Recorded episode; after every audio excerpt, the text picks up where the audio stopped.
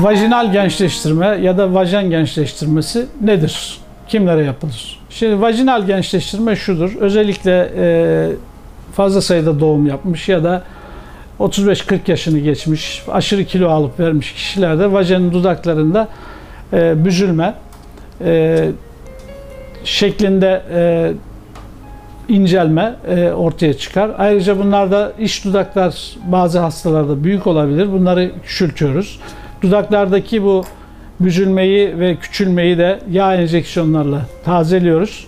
Bu bölgeye daha genç bir hal veriyoruz. Hastanın başka bir yerinden yağ alıp bu bölgeyi yağla besliyoruz. Ayrıca aşırı doğum, fazla doğum yapmış ya da doğum sırasında yırtık oluşmuş hastalarda vajende bir genişleme vardır. Bu genişlemeyi de vajinoplasti yöntemiyle yani vajeni daraltarak düzeltiyoruz. Bunun dezavantajı nedir? Bunun dezavantajı e, ilişki sırasında erkeğin penisi e, içeriden çok kolay çıkar. İyi temas olmadığı için de kadında zevk almaz. Bu e, cinsel ilişkide probleme yol açar. Bunu ortadan kaldırıyoruz. Bunun dışında vajen duvarlarına yağ vererek bu bölgeyi de gençleştirmek mümkündür. Son yıllarda lazer uygulaması yaparak da bu bölge gençleştirilebilir.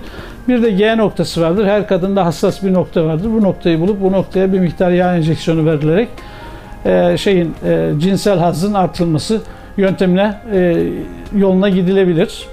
E, ameliyatlar son derece e, kolay ama etkili ameliyatlardır. Yani e, yaptığınız ameliyat çok rahatlıkla bir 10-15 yıl kadar etkinliğini sürdürür. E, bunun dışında e, özellikle kaza, ameliyat ya da ırza geçmeler sonucu kızlık zarı problemleri ortaya çıkar. Bu özellikle şark kültüründe çok önemli bir, e, çok önem verilen bir konudur. Eğer böyle bir durum varsa bunlarda da yeniden kızlık zarı oluşturuyoruz e, ve 3 ay sonra kontrol edip e, oluşturduğumuz kızlık zarının yeterli olduğuna karar verdikten sonra kişiyi rahatlıkla e, normal yaşantısını sürdürmesini sağlıyoruz.